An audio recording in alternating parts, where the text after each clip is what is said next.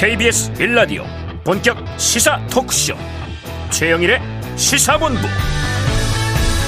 안녕하십니까? 최영일의 시사본부 시작합니다. 8월의 첫날인데요. 뭔가 좀 새롭고 희망적인 여름 소식을 전해드려야 하는데 이 주말 사이에 정가는 또다시 시끄러워졌습니다. 자 영화 헤어질 결심에는요 우리가 무심히 쓰는 표현들을 다시 생각해보게 만드는 장면들이 있습니다. 붕괴 무너지고 깨어짐, 뭐 이런 단어들이 등장하는데요. 자, 집권 여당 국민의힘 지도부가 붕괴하고 있는 양상입니다. 지난주 배현진 전 최고위원이 전격 사퇴했을 때, 뭐지? 왜 그러지? 이 그랬던 것이요. 주말에 조수진 최고위원의 사퇴, 윤영석 최고위원 줄사퇴로 이어졌고요. 급기야 권성동 원내대표는 대표 직무대행을 내려놨고 비대위로 급물살 타는 것 아니냐 이런 관측들이 나옵니다. 자, 한 최고위원은 윤핵관이 힘으로 세게 밀어붙인다 이렇게 비판을 했고요.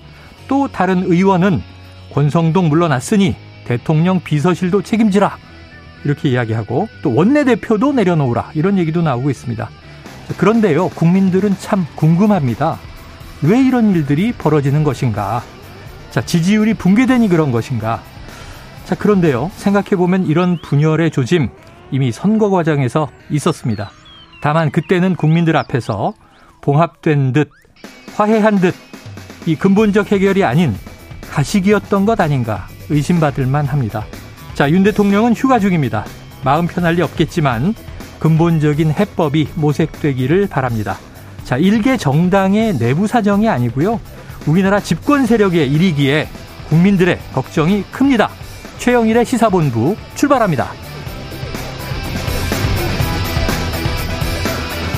네, 1부에서는요, 오늘의 핵심 뉴스를 한입에 정리해드리는 한입뉴스 기다리고 있고요. 2부 10분 인터뷰, 더불어민주당 강훈식 의원을 연결해서 전당대회 컷오프 통과 소감과 각오를 들어보겠습니다. 이어서 새롭게 선보이는 코너, 일석이조, 그리고 국제본부도 준비되어 있습니다. 한 입에 쏙 들어가는 뉴스와 찰떡궁합, 이 디저트송 신청 매일매일 기다리고 있죠. 오늘 뉴스에 어울리는 노래가 있으면 문자 샵 9730으로 자유롭게 보내주세요. 오늘의 디저트송 선정되신 분께는 치킨 쿠폰 보내드리고 있습니다. 많은 참여 부탁드리면서 짧은 문자 50원, 긴 문자는 100원입니다.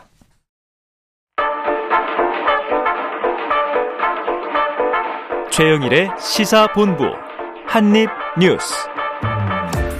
네, 오늘의 핵심 뉴스를 한입에 정리해드리겠습니다. 한입 뉴스. 박정호 오마이뉴스 기자, 헬마우스 임경빈 작가 나와 계십니다. 어서 오세요. 안녕하세요. 오늘도 입을 크게 내리고 오셨죠?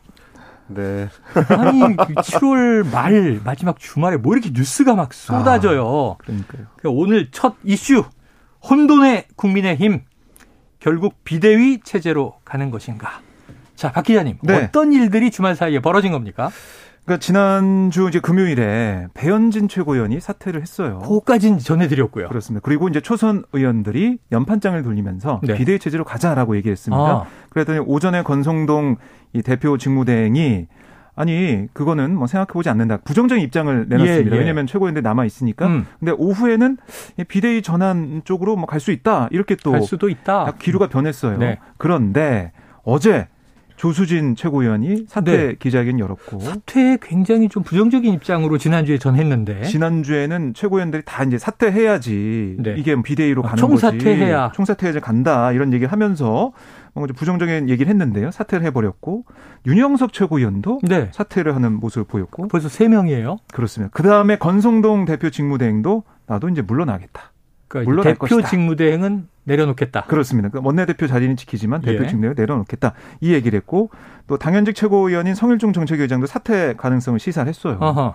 이렇게 되면서 최고위가 붕괴되는 쪽으로 방향으로 좀 가고 네네. 있는 상황 이게 좀 어, 보이고 있는 거고요. 그러니까 이렇게 되니까 결국 비대위로 전환되는 거 아니냐 이런 관측이 나오고 있고 음. 하지만 한편에서는 어, 이 두 사람의 최고위원들 얘기가 계속 나오고 있는데요.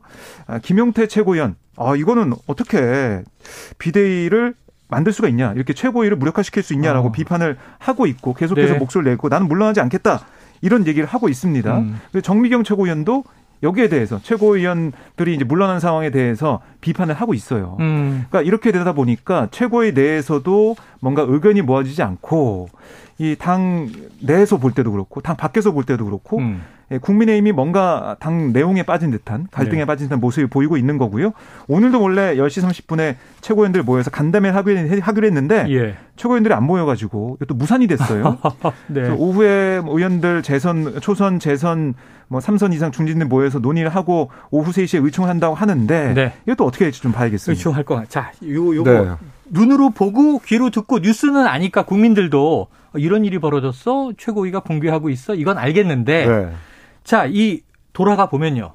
이준석 대표가 징계를 받고 6개월 당원권 정지. 음. 그러니까 대표 직무도 정지. 근데 이거 고리는 아니야. 그렇죠. 사고야. 네. 그러니까 6개월간만 원내대표가 직무대행하는 거야. 음. 그러고 좀 이제 조용히 가는가 했더니 이게 뭐 몇 주 안 됐어요. 그렇습니다. 이런 일은 왜 벌어지는 겁니까? 아, 이게 이제 오늘 아침에 어떤 보도를 보니까 이제 권성동의 20일 천하라고 평가를 했던데요. 20일 천하다? 네. 단독으로 이제 원내대표 겸 당대표 직무대행을 맡은 지가 이제 3주가 채 안 됐기 때문에 네. 20일 만에 붕괴됐다라는 의미로 이제 읽히는데 어, 뭐 결국에는 이제 문자 메시지 파동이 이제 직접적인 영향을 미쳤다고 이제 평가를 할수 있겠습니다만 아, 네. 조금 더 중장기적인 안목에서 보면 음. 결국 이준석 대표 체제가 이제 무너지는 긴 장기 레이스의 이제 어쩌면 시작점일 어. 수도 있겠다라는 생각은 듭니다. 그러니까 당장 오늘 이제 정미경 최고위원 같은 경우도 라디오 인터뷰에서 그런 비슷한 얘기를 했는데 네.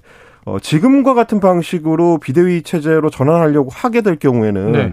이준석 대표 쪽에서 오히려 이게 이제 법원으로 이 문제를 가져갈 가능성이 있다. 어. 왜 그러냐면 본인은 당 대표직에 대해서 일시적으로 6개월 동안에 음. 이제 당원권 정지를 당해서 정지가 돼 있는 상태인데 음. 여전히 당권을 가지고 있는 당 대표인데 이렇게 비대위 체제로 전환이 돼 버리면 아예 최고위원회와 이제 당 대표직 자체가 이제 무너져 버리기 때문에 아하. 그럼 원래 갖고 있던 권한을 잃어버리는 셈이다. 네네. 그러니까 법원에 가처분 신청을 냈을 때 어. 법원이 이 부분에 대해서는 어 인용을 해줄 가능성이 있다.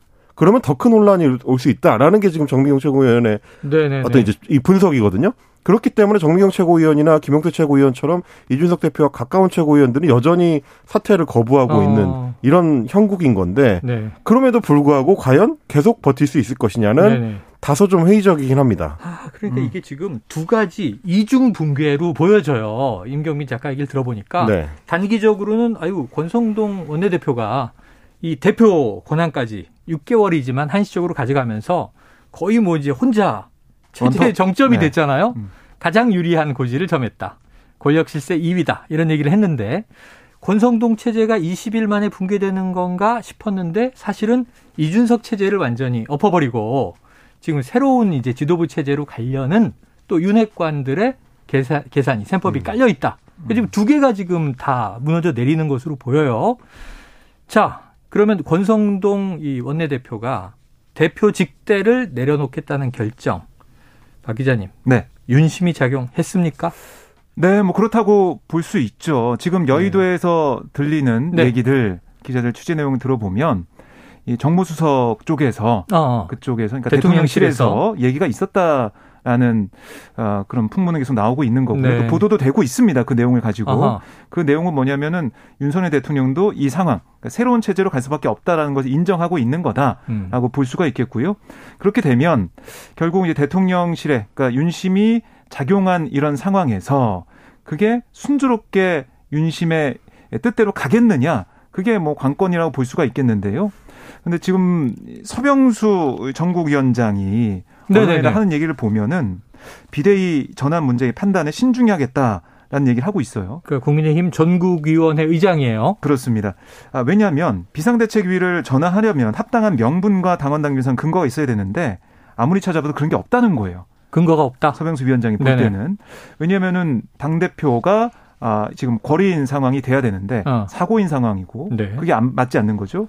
그럼 지금 최고위가 이제 붕괴가 돼서 이제 비상 상황이냐 거기에 대한 판단도 최고위가 지금 뭐 아홉 명 중에 두 명 없어 일곱 명 중에 거기서 과반이 남아 있으면은 어 이게 그대로 가는 거고 과반이 무너지면은 이 비대로 가는 거고 이런 여러 가지 구체적인 해법 해석이 아직 없거든요. 네네네. 그래서 누가 어떻게 해석하느냐에 따라 달라질 수가 있기 때문에 거기에 아. 대한 아. 얘기를 좀 하고 있는 거예요. 서병수 위원장은 그래서 네. 근거가 없다는 거고 특히 최고위원들 사퇴하고 있는데 아니 지금 임기가 2개월 넘게 남아있기 때문에 당헌 당규상 새로운 최고위원 뽑으면 된다. 음. 이렇게도 얘기를 하고 있어요. 서병수 의장이 오전에 KBS와 통화를 한 내용이죠. 이런 상황에서 비대위 체제로 전환한다는 것은 음. 요걸 암시하는 건데 당 대표를 쫓아내겠다는 것과 마찬가지다. 음, 그러니까 이제 이준석 체제의 네. 붕괴를 네. 전제로 한 권성동 체제의 붕괴냐. 아, 임 작가님. 네. 앞으로 의견이 참 구구해요. 이게 우왕좌왕으로 보이는데 어떻게 가닥이 잡히겠습니까? 근데 이제 중심축이 어디에 있느냐의 문제일 것 같아요. 음. 뭐 여당이 이제 붕괴된다고 해서 여당의 소위 말하는 코어가 붕괴될 수는 없죠. 왜냐하면 애초에 대통령이 있기 때문에 네네네. 대통령이라는 이제 최대 권력이 당의 사실상의 대주주 역할을 할 수밖에 없는 상황이라면 음. 결국은 대통령의 뜻이 어디에 있느냐에 따라서 움직일 수밖에 없을 것 같고요. 지난 이제 문자 메시지를 통해서 이미 드러났죠. 대통령의 뜻은 그렇다는 거는 이제 이준석 체제에 대한 사실상의 이제 비토를 대통령 중심으로 해서 지금 나오고 있는 상황이다라고 음. 볼 수밖에 없어서 이 체제가 어 이준석 대표가 처음에 이제 구상했던 것처럼 6개월 뒤에 복각이 돼가지고 음. 어 새로운 시스템으로 전환되는 가능성은 제가 봤을 땐 거의 없는 것 같고요. 아, 거의 없다. 네, 지금 이제 여러 이제 의견들이 나오지만 최고위원회 중에서도 두 명이 뭐 반대를 한다든지 어 서병수 전국위원회 의장이 아직 반대를 한다든지 이런 어떤 중간 단계의 네네. 소동은 있을 수 있어도 최종적으로는 이준석 대표 체제가 어, 버텨내기 어려울 것이다. 이건 어. 결국 이제 대통령과 싸워야 된다는 뜻이 되기 때문에 여당에서는 음. 그거는 좀 어려울 것 같고 다만 이제 여기서 또 하나의 포인트가 뭐냐면 권성동 원내대표나 뭐 지금 이제 그 성 저 성일종 그 정책위 의장이 네네네. 사퇴할 수 있다라는 뜻을 비췄지만 음. 사퇴를 한 건 아니거든요. 네네네. 권성동 원내대표만 하더라도 지금 이제 홍준표 대구시장이나 이런 분들이 얘기하는 것처럼 원래 직무대행직을 맡을 수 있었던 핵심이 원내대표 직위에 있었기 때문인데 어. 원내대표 직은 지키고 직무대행만 내려놓는다는 건 논리적으로 안 맞는다. 아하. 이것도 사실 의견 타당한 측면이 있기 아, 때문에. 그래서 이제 하태경 의원이 원내대표까지 다 내려놔라. 그렇습니다. 음. 김영태 최고위원도 그런 얘기를 하고 있고요. 결국 이 체제가 무너지게 되면 네. 권성동 원내대표도 리더십을 유지하기가 좀 어려울 것 같다. 네. 그렇게 되면 다 무너지고 새로 가는 음. 그런 식의 이제 재건이 될 수도 있을 것 같습니다. 하태경 의원은 대통령실도 책임져라 이렇게 음, 그렇죠. 얘기했던 네. 거고요. 그러니까 이게 어, 뭐 이준석 체제가 어떻게 무너지냐 마냐 이런 문제도 네. 있지만 근본적으로 보면은 이준석 대표가 당원권 정지 징계를 받게 된 사유가 있지 않습니까? 네. 또 그것과 연관된 이 성접대 의혹 여기에 대한 경찰 수사 결과 어떻게 나오느냐. 음. 그것도 이제 네. 변수가 그게, 되죠. 그게 변수가 되죠. 그게 뭐 제일 중요하게 의원들의 자, 마음 움직일 것 같아요. 그러면 이제 이 지금 사단이 났는데 자 당사자 중에 한 명입니다. 이준석 대표 지금 지방 자맹 계속 하고 있었는데 뭐 입장 나온 거 있습니까? 관련해서? 어제 페이스북에 글을 올렸는데요. 뭐라고 썼냐면 양의 머리를 걸고 개고기를 팔지 말라 했더니 이제 개의 머리를 걸고 개고기를 팔기 시작하려는 것 같다. 양머리도 치워버리고 양도구이가 이제 구두구유 방법으로 좀 가고 있는 것 같은데. 어, 그럼 음. 표리가 부동하지 않네요. 그치. 솔직하게는 아, 가는 건데 어, 욕망을 드러내는 방식으로 가고 있다는 게 아, 이준석 네. 대표의 분석인 네. 거죠. 네, 그래서 뭐 저자들의 우선순위는 물가 안정도 아니고 제도 개혁도 아니고 정치 혁신도 아니다라고 비판했고 그저 각각의 이유로 당권 탐욕에 제정신을 못 차리는 나즈굴과 골룸 아닌가. 반지의 제왕에서 영화에서 나왔던 네네네네. 이 절대 반지를 찾기 위해서 음. 쫓아다니는 나즈굴과 또 절대 반지 잃지 않기 위해서 지키려는 네. 골룸. 그래서 어떻게 또 덧붙였냐면 국민들이 다 보는데 my precious 계속 외치고 다녀라 이렇게 말을 했다는 겁니다. 영어 성대모사도 하네요, 이제. 골룸, 골룸의 대사를 지금 한 거예요. 네. 아, 어, 지금 다 비슷하다는 청취자들의 평이. 그래요. 골룸 분장을 하고 한번 나오셔야 되겠어요. 알겠습니다. 아, 네. 예. 그 오늘도 이제 이준석 대표가 예. 페이스북에 글을 올렸는데 역시 마찬가지로 지난주랑 비슷한 연장선상에서 당원 가입을 해달라라는 아, 아직도 혼란스러울 땐 가입을 하면 된다 이제 이런 메시지를 올렸는데 사실 이거 다 모아 모아 당원 가입 나를 좀 지켜달라는 거 아니에요? 그렇습니다. 그 메시지로 결국 이제 수렴이 되고 있는 것 같습니다. 예. 자 그런데 이게 지난 주말부터 이번 주 쭉 사실상 첫, 첫 휴가 휴가에 들어간 석 달 가까이 어 머리가 굉장히 아프셨을 것 같은데 윤석열 대통령 지금 휴가지 방문을 취소했다는 소식이 있어요, 임 작가님? 네, 그렇습니다. 원래는 이제 어디로 갈지까지는 밝히지 않고 1일부터 5일까지 휴가를 떠난다고까지만 대통령실에서 밝혔었는데 주에.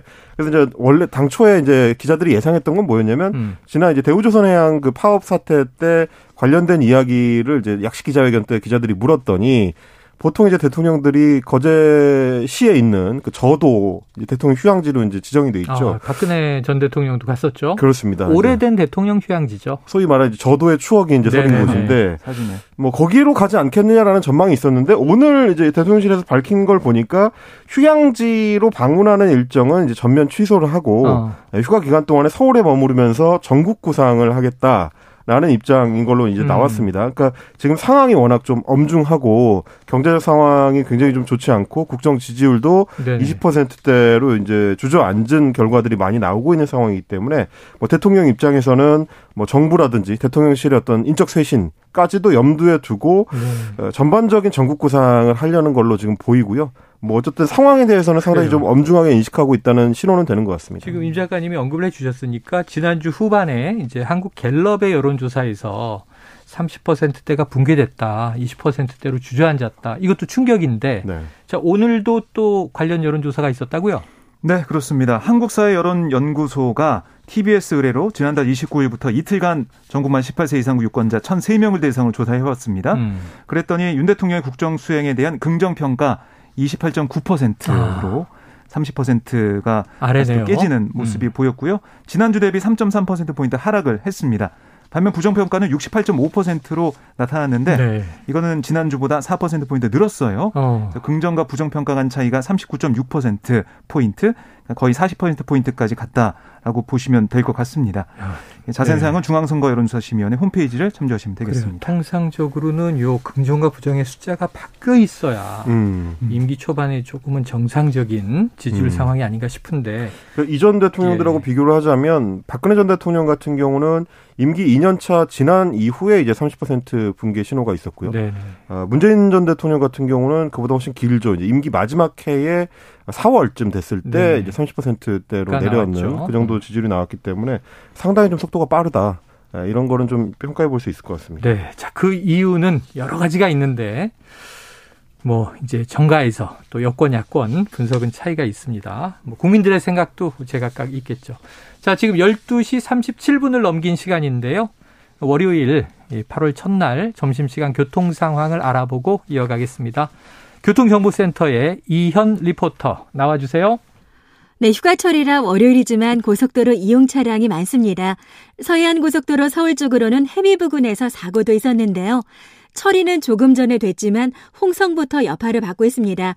반대 목포 쪽으로 가는 길입니다. 순산터널 부근에서 잠깐 주춤하다가 비봉에서 8탄 분기점, 다시 서평택 분기점에서 서해대교 쪽으로 막히고 있습니다.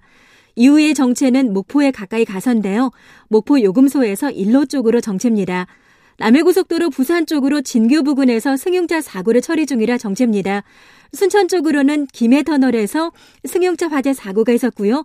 진례부터 영향을 받고 있습니다. 또 창원 분기점에서 북창원 쪽으로 차가 많습니다. 서울시내 강변북로 구리 방향 원효에서 한남대교 쪽으로 막히고 있는데요. 고장난 차가 있어서입니다. KBS 교통정보센터였습니다.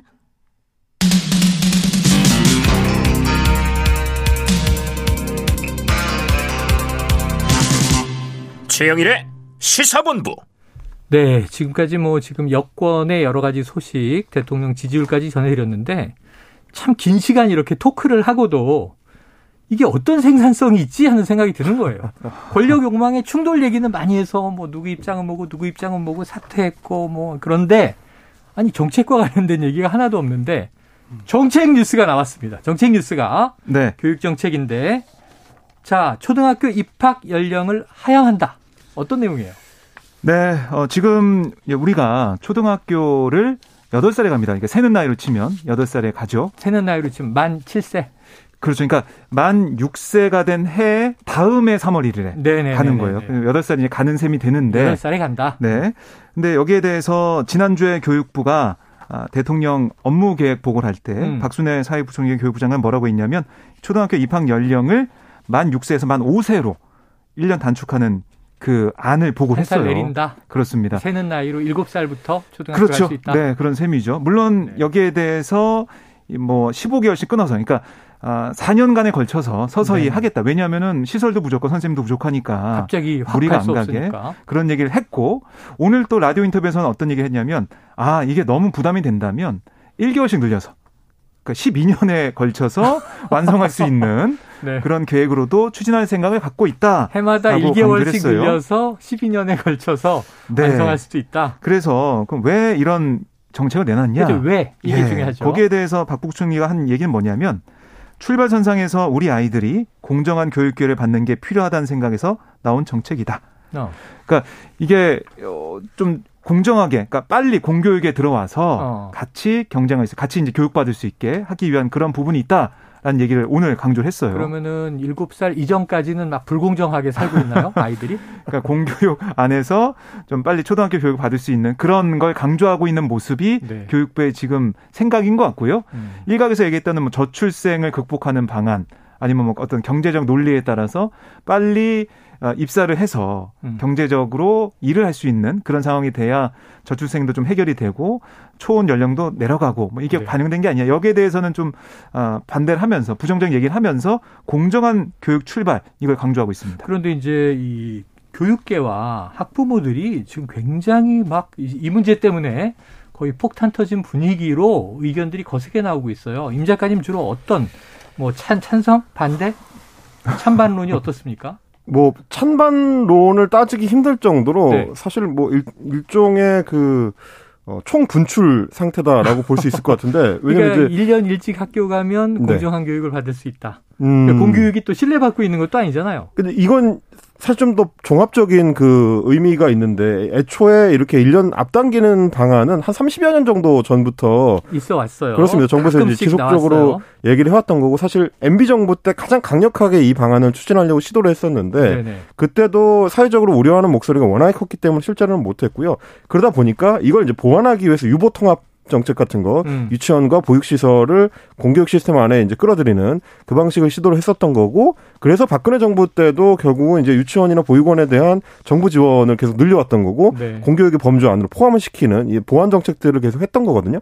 근데 이제 이런 역사성이 있는 정책이다 보니까 음. 당장 그 사교육 시스템이나 뭐 공교육 시스템 내부 양쪽에서 다 반발이 나오고 그래서 유치원 협회에서도 반대하고 음. 학교에서도 반대하고 그리고 학교 내에서도 뭐 전교조 같은 진보 단체뿐만 아니라 교총 같은 보수 단체에서도 반대하고 네. 학부모들은 당연히 반대하고 어. 맘카페에서도 반대하고 네. 그러니까 이런 어떤 종합적 저항이 나오는 이유를 좀 돌아볼 필요가 있는 게 네. 어, 워낙에 논란이 많았던 정책을 기존의 인수위 단계에서나 국정 과제에서나 혹은 대선 공약이나 논의를 할 수 있는 장이 한 번 있었어야 되는데 네. 그게 없이 업무보고에서 갑자기 추진하겠다고 나오고 대통령은 빨리 추진해라 음. 라는 메시지를 내버리니까 음. 이런 어떤 공론화 과정 없는 상태로 사회적 충격만 던져준 셈이 돼버렸거든요. 어. 이런 거를 좀 거치는 노력이 좀 더 필요하다. 좀 빠르게 하는 게 중요한 게 아니고 잘하는 게 중요하다. 네네. 이런 얘기를 좀 드리고 싶습니다. 지금 그 말씀을 하시니까 예를 들면 이게 뭐 대선 과정에서 윤석열 뭐 대통령 후보의 뭐 교육 공약이었다든가 그러면 아 이걸 하긴 하겠구나 뭐 이런 음. 예상들이 음. 가능한데 최근에 이제 업무 보고에서 나온 얘기라니까 네. 여가부 업무 보고를 받을 때 자, 여가부 폐지 로드맵을 조속히 마련하시오. 음. 그래서 어 공약 때 나온 그 다섯자 공약 그렇죠. 여가부 폐지를 일곱자 아, 실현하는구나. 아, 네. 추진하는구나. 이렇게 이해는 돼요. 이것도 찬반이 있지만 그런데 이게 교육 공학의 저 공약에서 지금 이게 있었어요? 혹시? 아, 제 기억에는 없었어요. 아니면 뭐 없었습니다. 뭐 인수위에서 네. 만든 쭉 이제 지금 국정과제도 없었고 최근에 국무회의에서 네. 6대 국정 목표, 120대 음. 국정과제를 결정했는데 그 안에 혹시 들어 있었나? 없었습니다. 만약에 몰랐나? 있었다 그러면은 네. 지금 저희가 이제 다루고 있는 것처럼 네. 여러 이제 각양 아, 각층에 반응이 나왔을 텐데 네 그런 게 없었던 걸로 봐서는 어. 이게 우리가 짐작할 수 없었던 그런 누가 상황이라... 왜 꺼낸 걸까요? 그러니까 이게 이 박순애 이 교육부 장관이 업무 계획을 보고하는 자리였잖아요. 아. 그래서 여러 가지 뭐 다른 업무 계획도 있었지만 중장기적으로 이런 쪽 가야 된다 이런 방향을 보고를 한 걸로 어, 우리가 추측할 수가 있고요. 이제 박순애 교육부 장관의 아이디어 1순위다. 네, 그렇습니다. 네. 그렇게 좀 저는 볼 수가 있고 거기에 대해서 뭐 물론 사전에 정지 작업도 있었겠지만은 박순애 장관이 뭐 어떻게 보면은 그동안 있어왔던 뭐 이 얘기는 있었지만 그걸 네. 좀 주도적으로 추진해 나가겠다는 생각을 하는 것 같아요. 근데 결국은 이게 공론화가 되지 않았기 때문에 우리가 지금 이 정부 들어와서 겪어왔던 뭐 청와대의 이 용산 이전 문제나 음. 아니면은 경찰국 신설 아, 문제나 공약이 없었던 거죠. 예, 경찰국 신설 같은 이런 문제도 공론화가 안 되고 토론이 없이 뭔가 아, 의견 수렴이 없이 바로 어, 좀 빠르게 가는 그런 느낌이 들어서 거기에 대한 반발이 계속 커지는 상황인 것 같고요. 음. 그다음에 이 교육 문제는 이 정치의 고관여 고관여층만이 아니라 모든 사람이 관심이 있거든요. 음. 저도 제 주변에 어, 이 정치에 시사에 관심 없는 사람도 어 정말 이거 학교 일찍 가는 거야? 음. 걱정하는 분들이 많아요. 네네.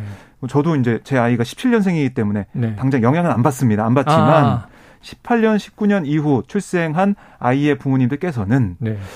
걱정이 되는 거죠. 내 아이가 만 5세 네. 학교 갈 나이 때까지 음. 정말 이 혼자 음. 학교 가서 수업을 들을 수 있고 이 이른바 학생의 역할을 할 수 있겠느냐라는 네네네. 걱정이 벌써부터 되는 거예요. 놀이 교육하고 있을 상황인데 갑자기 이제 교과 교육 준비를 해야 되는 거예요. 그렇죠. 네. 그러니까 예, 어. 를 들자면 이런 겁니다. 이제 이전 정부하고 이제 굳이 이제 비교를 하자면 이전 정부에서 했었던 것 중에 이제 국가 교육회의라는 조직체가 있어요. 네. 근데 이제 그거는 뭐 일반적으로 알려져 있는 대통령 직속의 다른 위원회들하고는 좀 다르게 시민들이 직접 참여해서 그 논의 과정에 이제 참여할 수 있는 시스템으로 만들어져 있습니다. 소위 말하는 이제 수의 민주주의인데 네. 그러니까 교육 정책 같은 경우는 워낙에 이해관계자들이 다양하게 분포하고 많은 사람들이 관련이 돼 있기 때문에 음. 더 이제 오래 숙고할 필요가 있다. 그래서 그때 국가교육회에서 논의했던 것 중에 뭐 수능을 절대평가제로 전환을 한다든지 아니면 고교 학점제를 도입한다든지 자사고나 외고를 일반고로 전환하는 문제 같은 음. 것들을 거기서 실제로 논의를 했고 네네. 수능 절대평가는 하지 않기로 했고 어떤 것들은 추진하기로 결정이 됐거든요.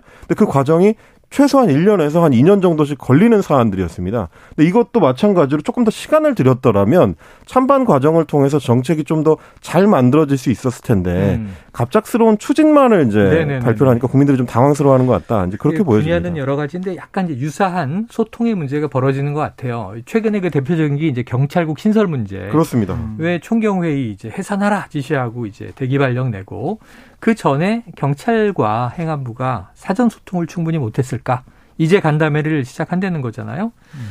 자 이번 주 내일이면 이제 경찰국이 신설되는군요. 네. 공포되고 시행이 되니까 윤익은 경찰총장 후보자 지금 이제 청문회 아직 못했는데 일단은 이제 이 저 청문 경과 보고서 재송부를 대통령실이 5일까지로 요청했다 이런 소식도 있습니다. 네. 자, 예. 뭐 방금 들어온 속보를 보니까요. 아, 속보가 있어요. 네, 여야가 윤희근 후보자 인사청문회 다음 주 월요일 8일 개최 합의했다. 라는 속보가 지금 들어오고 있습니다. 그런데 대통령실은 5일까지 재송부해달라 네. 그랬는데 5일... 일명 해버리면 어떻게 되죠?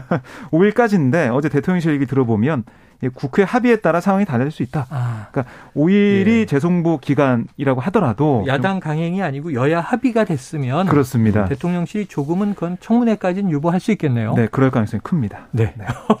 정말 이번에는 갑자기 임명 없이 네. 다음 주 7일, 8일? 8일. 다음 주 월요일이군요. 다음 네. 주딱 일주일 후에 자, 경찰청장 후보자 인사청문회 보고 정상적인 과정으로 좀 가기를 기대해 보고요. 자, 이제 민주당 컷오프가 지난주에 끝났고 의외 인물이 강훈식 후보가 음. 올라왔어요. 이제 top 3에 들었어요. 오늘 저희가 인터뷰를 할 겁니다. 음. 자, 전체적으로 이 우선은 뭐 어대명 분위기가 가고 있으니까 그러면 박용진 후보와 강훈식 후보가 단일화 하겠는가인데 임 작가님. 네. 단일화 됩니까? 어, 안 됩니다. 안 됩니까? 그러면 이제 3자 구도로 네. 완주하나요? 저는 3자 구도로 완주할 가능성이 제일 높은 가능성이라고 보는 아, 이유가 그래요. 왜냐면 이제 정치라는 게 결국 이제 어, 국민의 욕망을 어떻게 이제 조율해 가지고 국정에 반영할 거냐 하는 과정이라면 그게 맞는데 다 자기 욕망을 먼저 내세우니까. 그런데 정치인들은 또 자기 욕망이 있는 거죠. 네. 근데 다 이제 자기 욕망에 따라서 이제 정치적 행위를 하게 되는데 강훈식 후보 입장에서는 뭐가 가장 유리하고 장기적으로 자기 정치 일정을 위해서 좋은 것일까를 음. 따져보면 결국은 어, 박용진 후보에 비해서 본인 지금 인지도가 상대적으로 대중 인지도가 낮은 상황이기 네네. 때문에 대중 인지도를 제고해서 어. 다다음 뭐 이런 걸 이제 노릴 수 있는 게 아마 강훈, 강훈식 후보 입장에서 가장 좋은 카드일 거예요. 근데 지금 초기에 단일화를 해버리면 본인이 이길 수 있는 가능성도 높지 않고 음. 인지도가 다소 이제 부족하기 때문에 그러면 박용진 후보의 존인만 해주고 본인이 정치적으로 이제 결선 진출한 효과를 충분히 누리지 못한다. 음. 그러면 최대한 단일화를 하더라도 늦게 하려고 할 거고요. 네네네. 네, 근데 이제 네. 문제는 뭐냐면 소위 말하는 이제 이재명 대세론이 있는 상황에서 박용진 후보와 후반에 단일화를 할 경우에는 본인이 어느 쪽에 가담하게 되느냐 결국 비이재명 혹은 음. 반 이재명 쪽에 가담하는 흐름으로 가버리거든요. 네네. 박용민 후보를 밀어주게 되든 본인이 단독 후보가 되든 그렇습니다. 뭐 이제 그렇게 되면 결국은 당 내에서 차기 차차기를 노려볼 때는 음. 역시 마찬가지로 얻는 게 그렇게 크지 않다라고 보면 지금 단일화에 원칙적 합의를 한 거는 이거가 살아 있어야 어. 이 언론의 주목도를 계속해서 유지할 수 있기 오, 때문인 거고. 카드도 살려놓고. 그렇죠. 이제 구체적인 협의에 들어갔을 때는 단일화에 있어서 적극적으로 나오지 않을 가능성이 높을 것 같다. 자, 다크호스의 전략이 또 있는 것 같습니다.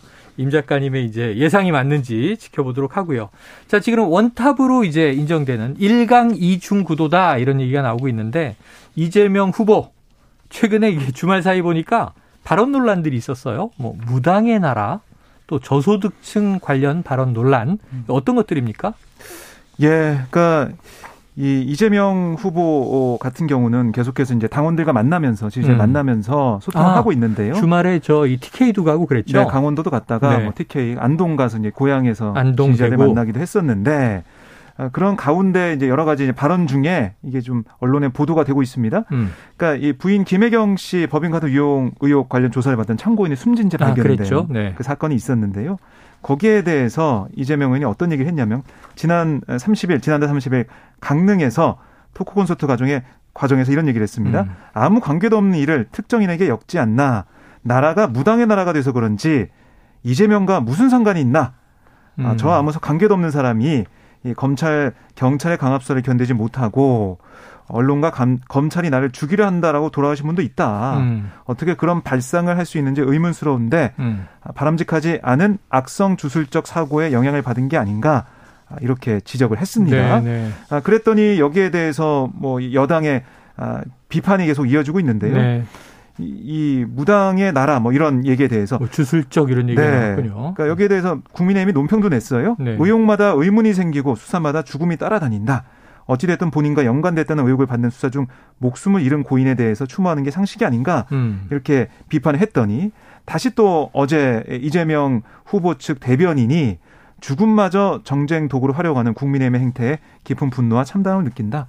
이렇게 반박을 하면서 네. 계속 얘기를 하고 있는 공방을 주고받고 있는 상황이고요. 음. 저소득층 국민의힘 지지 발언은 이거는 이 저소득층과 또 어떻게 보면은 이 좀 소득이 적은 분이 학력이 좀 낮으신 분들이 네. 국민을 많이 지지한다 보수 당은 지지한다 네. 이런 얘기를 언론 기사에 인용해서 음. 밝혔는데 여기에 대해서도 국민의힘이 왜 국민의 갈라치기 아니냐 이런 네. 비판했고 박용진 후보도 아니 그 발언이 잘못됐으면 사과하면 될 일인데 네. 계속해서 자기 주장을 이어가는 거 윤석열 대통령과 다르지 않다 이런 주장을 했습니다. 알겠습니다. 2부에 새 코너가 있습니다. 일석이조 기대해 주시면 이런 지금 이슈가 되는 논란들을 조금 더 심층적으로 다뤄보도록 하겠습니다.